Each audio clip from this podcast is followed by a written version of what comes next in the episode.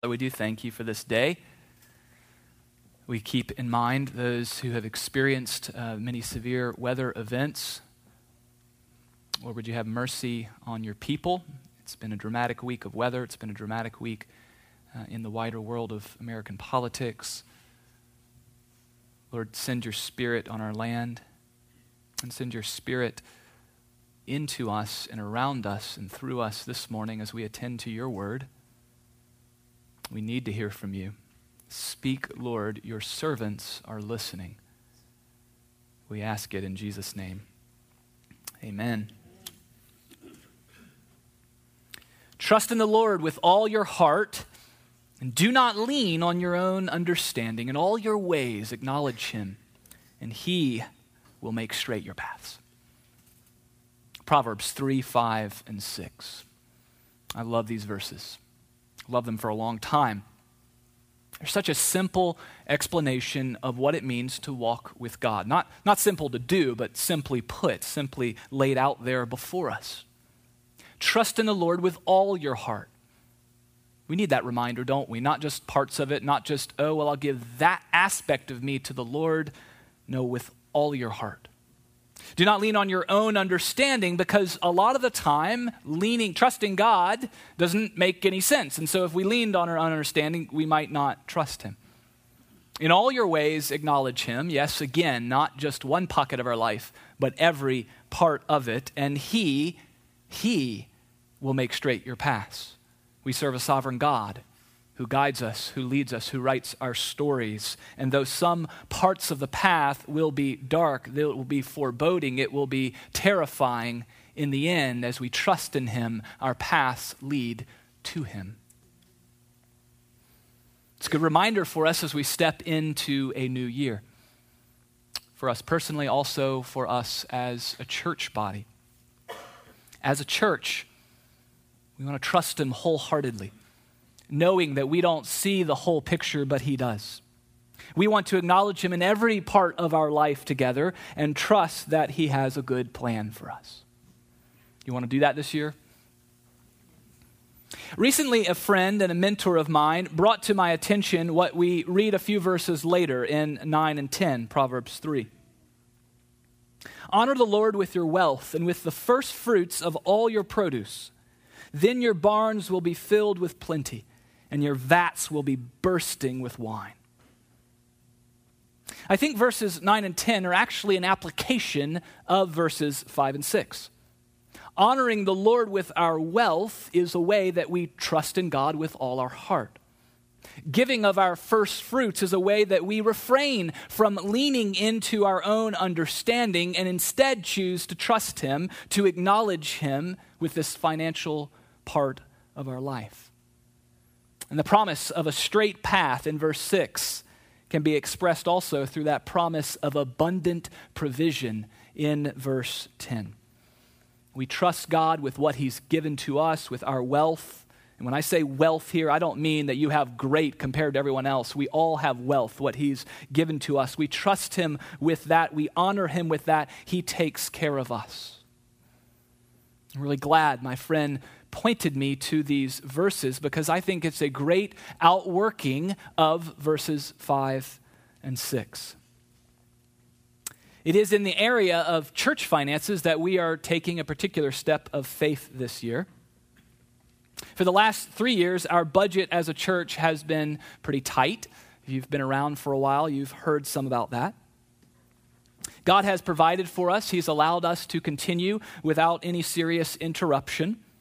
But we have had to cut expenses so that we could make our budget work based on what God was bringing in. And so we reduced slightly some staff compensation and benefits. We had less money for programs like retreats. But perhaps the most significant thing that we have done is to not give what is asked of us by our denomination. Our diocese, which is our group of churches under a bishop, they ask us to give ten percent to them for the helping of running the, the, the church diocese and supro- supplying the bishops and things like that. A lot of it goes to church planning and other mission efforts. But for the past year, we have been giving two point five percent. I have come under the conviction that this was a mistake. When we did this, we were doing the best we could. It was a time of crisis. The, the checking account had gotten very low, and so we were trying to respond to shortfalls. We did it in discussion with our bishop. But I, I see now as I look back that we missed an opportunity to trust the Lord by honoring him with our wealth, with our first fruits as a church, even if we couldn't understand how the numbers were going to work. I want to confess that publicly and take responsibility for it. I'm not always going to confess my mistakes publicly, but I'll I'll do it with this one. I did not lead us well in this matter, and I put that on myself. I trusted in my own understanding. Yeah, I have an Excel sheet, doesn't add up. My understanding, how's this going to work? But the Lord is gracious. The Lord is kind, and his kindness leads us to repentance. He has sustained us in twenty sixteen. In fact, he's prospered us in some ways, although in some ways I don't know that we deserved it.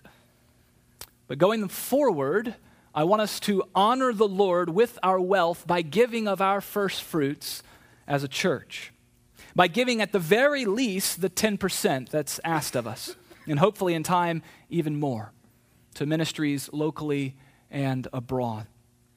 The Leadership Council has adopted a budget for twenty seventeen that gives ten percent of our regular tithes and offerings, that which comes in for our operational expenses, to give ten percent of that to the diocese. We don't know how it's all going to work exactly. At our meeting, we're going to look at some numbers later today, but we're trusting God with that. We're dreaming some big dreams as a church. If you've been around the last year or so, you also know that we've been thinking and praying and beginning to plan for a, a more permanent facility, a, a church home, a building. I also came under the conviction, though, that I don't think the Lord is going to provide that for us until we begin to take steps to fully honor him with our wealth. And so that is a top goal for twenty seventeen, is to give away the first ten percent as an offering to the Lord. Where does this come from, this idea of what I'm talking about, this first fruits and this tithing and this uh, honoring the Lord with our wealth? Well, that's what I want to reflect on a little bit this morning. Something we need to take seriously, both as a church and as individuals. We see two concepts in the Old Testament, the tithe and the first fruits. Slightly different, but related. Both of them involved setting apart a portion of what the Lord had provided and then offering it back to him. Now, in the Old Testament, there were lots of different types of tithes. There were many, many details of, of how those were to be paid and how those were to be used and when those were to be brought in. And a lot of those particulars don't apply to us anymore. But I believe, and I've been thinking about this for some time, I believe that the, the moral teaching of these offerings continues. If you study the law in the Old Testament, you know that there's different parts of the law. There's a moral part that continues. There's ceremonial parts. There's judicial parts. I think there's a moral part behind this that continues, even though we're not exactly under the Mosaic covenant anymore, because it's been fulfilled by Christ.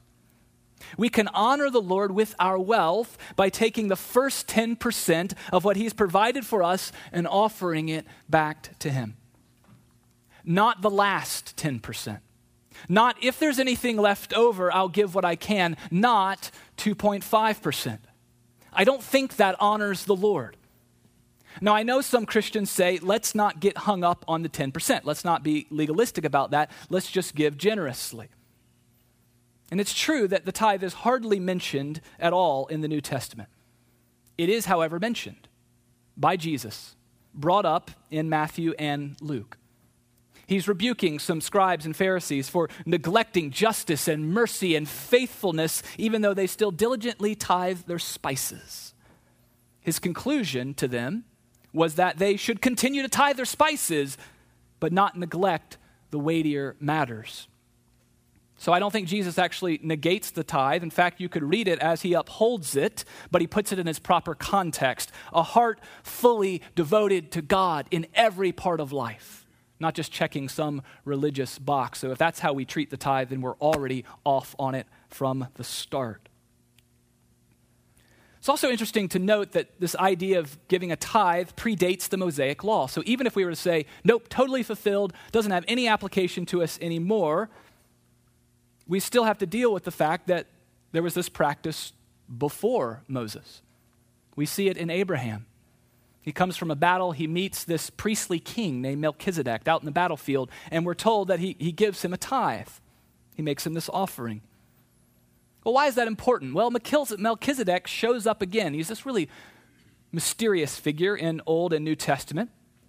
But in Hebrews, we're told that Jesus is our high priest, but he does not belong to the Levitical order, which came to us under the law of Moses, but he, he belongs to the order of Melchizedek. And the order of Melchizedek in Christ continues.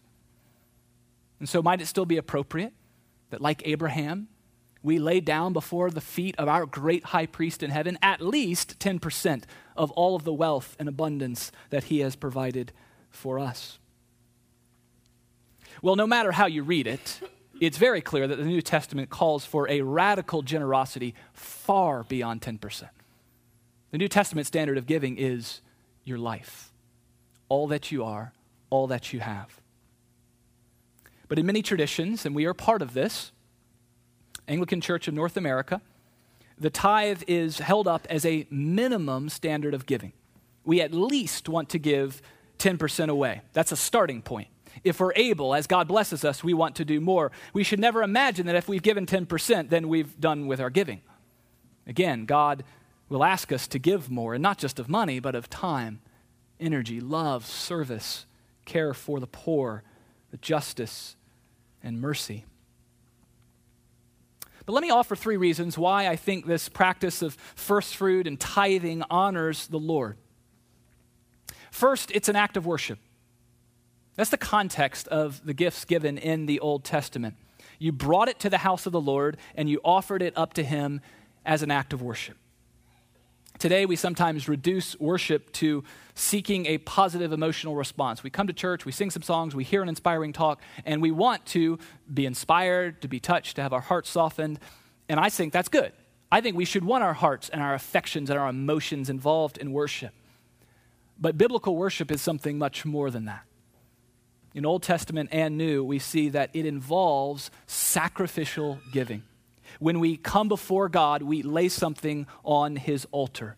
Thanks be to God, we don't have to do the bloody sacrifices for our sin anymore. Jesus has done that. But that idea, that practice of laying down a sacrifice, sacrificial giving, continues in the New Testament. It's what inspires Paul to write Romans twelve one, to present our bodies as a living sacrifice, holy and acceptable to God, which is our spiritual worship. Living sacrifice, a lot more than your bank account, but it doesn't exclude your bank account, friends. We worship the Lord in part by offering back to him the first portion of what he's given to us. A second way, tithing our first portion and honors the Lord, is that it's an act of trust. This is actually one of my favorite. I think it's one of the most compelling. In the Old Testament, God set up uh, the festival of first fruits, during which his people would bring to him in the springtime the first sheaf of the grain that was harvested, the early grains. To do this was an act of trust because the rest of the crop had not come in yet. So you were giving up some of your livelihood to God, even though you couldn't yet see how he was going to provide for you. Trust in the Lord with all your heart. Lean not on your own understanding. My understanding is, well, I don't have all the wheat yet. So let's see, and if God brings it in, I'll give some to God. That's been my approach to church finances the past few years. Maybe that's your approach for your personal giving. Let's see how much we get. And if there's extra, we'll give to God. But that's not what God asked for. He asked his people to bring in, to give their, their first and their best portion to the Lord, and then to trust him. I'll bring in the rest. I'll give you what you need and then some. Now, sometimes we might think, but we can't afford to pay the tithe. We have all these expenses and debts and bills. If I could show you my finances, you would see there's just no room. There's no room in the budget for this. But friends, it's not a matter of affordability. Most of the time, the vast majority of the time, it's really a matter of priority. We honor the Lord by giving to him first. It's the first check we write. It's the first automatic deduction. If we make it our first financial priority before anything else, then affordability is usually not the issue. Now, the challenge is that we've been in a practice of making tithing not a first priority. It's down there at number three or five or ten or twenty. And then along the way, we've picked up other financial commitments. And so now we find ourselves in a place where, well, no, we can't afford it without cutting, without planning, without maybe some major changes. So it might take some hard work. It might take some planning. It might take a little bit of time to make tithing your first financial priority if it's not right now. But I said in the beginning, I'll say it again, God is gracious. God is kind. He is slow to anger. And he meets us where we are. That's what I love about God. He meets us right where we are. He knows that many of us have had job loss and the debt that that can create. He knows that we've had other financial hardships, unplanned expenses. He knows that we live in a society, it costs a certain amount of money just to do things, to buy things. Some of us has jobs that provide for a lot. Some of us have jobs that don't provide for as much. But I think if we start to take the steps, say, I want to honor you with my wealth, then he will meet us on that path. He'll make it a straight path. And there are resources out there. I was talking to someone the other day that used one successfully. There's Dave Ramsey Ministries. There's Crown Financial Ministries that help you think through finances, simplify, cut debt. I know debt is a huge factor in this for a lot of people, so that you can be free to give of your first portion to the Lord, to honor him with your wealth. God is so serious about this trusting him thing that he actually tells us to test him. Other times he tells us to not test him, but here he tells us to test him. Malachi chapter three, beginning in verse eight, bring the full tithe into the storehouse, there, that there may be food in my house, and thereby put me to the test, says the Lord of hosts. If I will not open the windows of heaven for you and pour down for you a blessing until there is no more need. Friends, God's serious about this. He's seriously not just on the judge mad side. He's serious on the, I seriously want to bless you. I seriously want you to trust me as your father. There is this consistent teaching, Old Testament and New, that if we are generous and we honor the Lord with our wealth, he will provide for us in abundant ways. Now we need to be careful. Can't make it mechanical. Can't build a health, wealth gospel on that. Only God in his sovereignty decides how and when the provision comes. We know for a fact that it will come in the life to come, in the new creation, that our full inheritance will come to us. But even in this life, he will provide for us sometimes in these abundant and surprising ways. I bet we could go around and share stories. That would be fun to do. Of how God surprised you at some point with his abundance that met a need of yours in some way that was outside of your planning, of your understanding.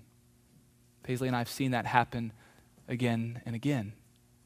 Unplanned for, not just expenses, but unplanned for blessings from God's hand. A third way that our tithe honors God is that it supports his mission and his purposes in the world. The tithes, the first fruit offerings in the Old Testament, were used to provide for the priest, to provide for the Levites, this priestly clan, to care for the poor and some other needs as well.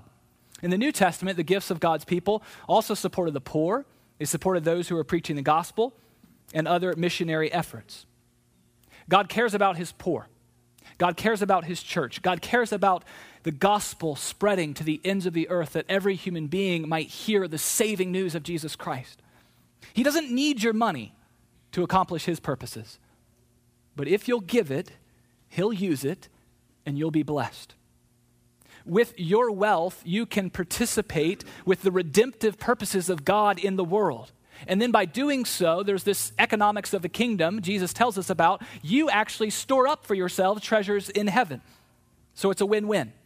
You give your money, good things happen now, redemptive things, things that will last. And then also, you are blessed. It's kind of like a savings account in heaven. Can you think of anything better to do with your money than that? You're blessing yourself and you're blessing others. There's a great passage in Second Chronicles thirty-one. King Hezekiah, a good king, long string of bad kings, but he was a good king. he instituted these reforms in Israel.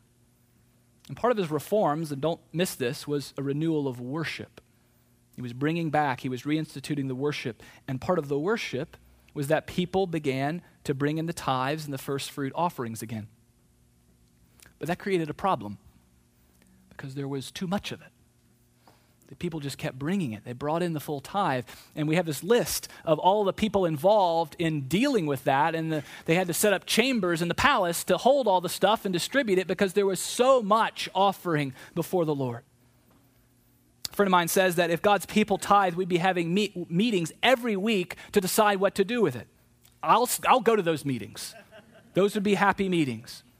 On a global scale, Relevant magazine, based on their research, reported this.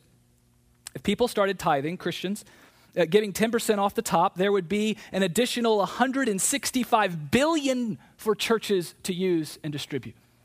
The impact in the globe would be phenomenal. They list some of these things that the church could do. twenty-five billion dollars could relieve global hunger, starvation, and deaths from preventable diseases in five years. twelve billion dollars could eliminate illiteracy in five years. fifteen billion dollars could solve the world's water and sanitation issues, specifically at places in the world where one billion people live on less than one dollar a day. one billion dollars could fully fund all overseas mission work, and that would leave one hundred to one hundred ten billion dollars still left over for additional ministry expansion. Just allow your imagination to run wild, even if those numbers are a little different. Just allow your imagination. There is money out there in the pockets of Christians that if it was given in abundance, it could have enormous impact in this world. And it could have enormous impact at King of Kings. The ministries that we could do, the things that we could launch. Where do we go from here? Well, first of all, don't take my word for it. Go and search the scriptures. Some of you have done that. Some of you have a good understanding of stewardship and theolo- theology of that from the scriptures, but go and look at it if you haven't.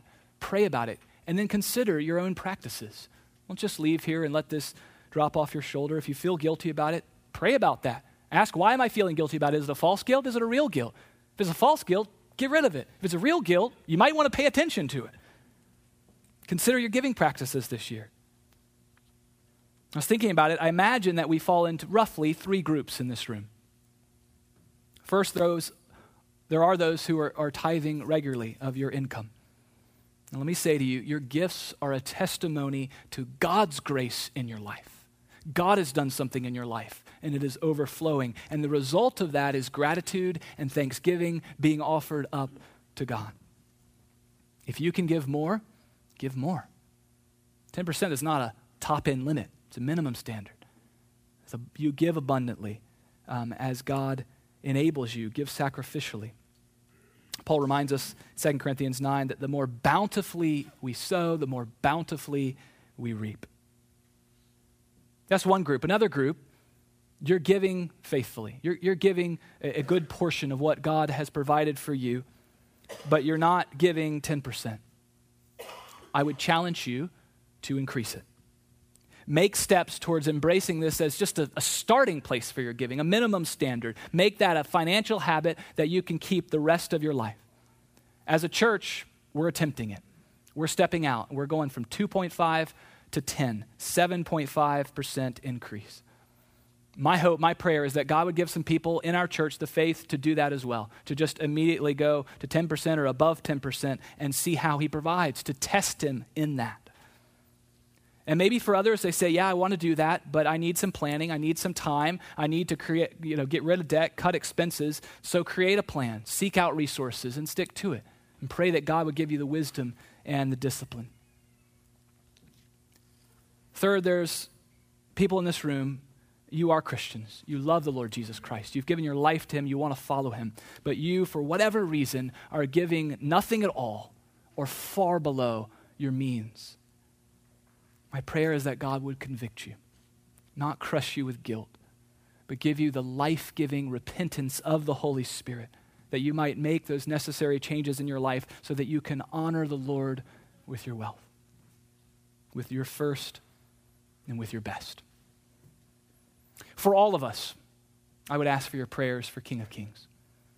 Prayer over our finances, prayer over our new leadership council as they lead us in lots of different ways, including the stewardship of our resources. Pray Proverbs three, five, and six over our church, that we might trust in the Lord with all our hearts and not lean on our own understanding, that in all our ways we would acknowledge him and know that he will make straight our paths.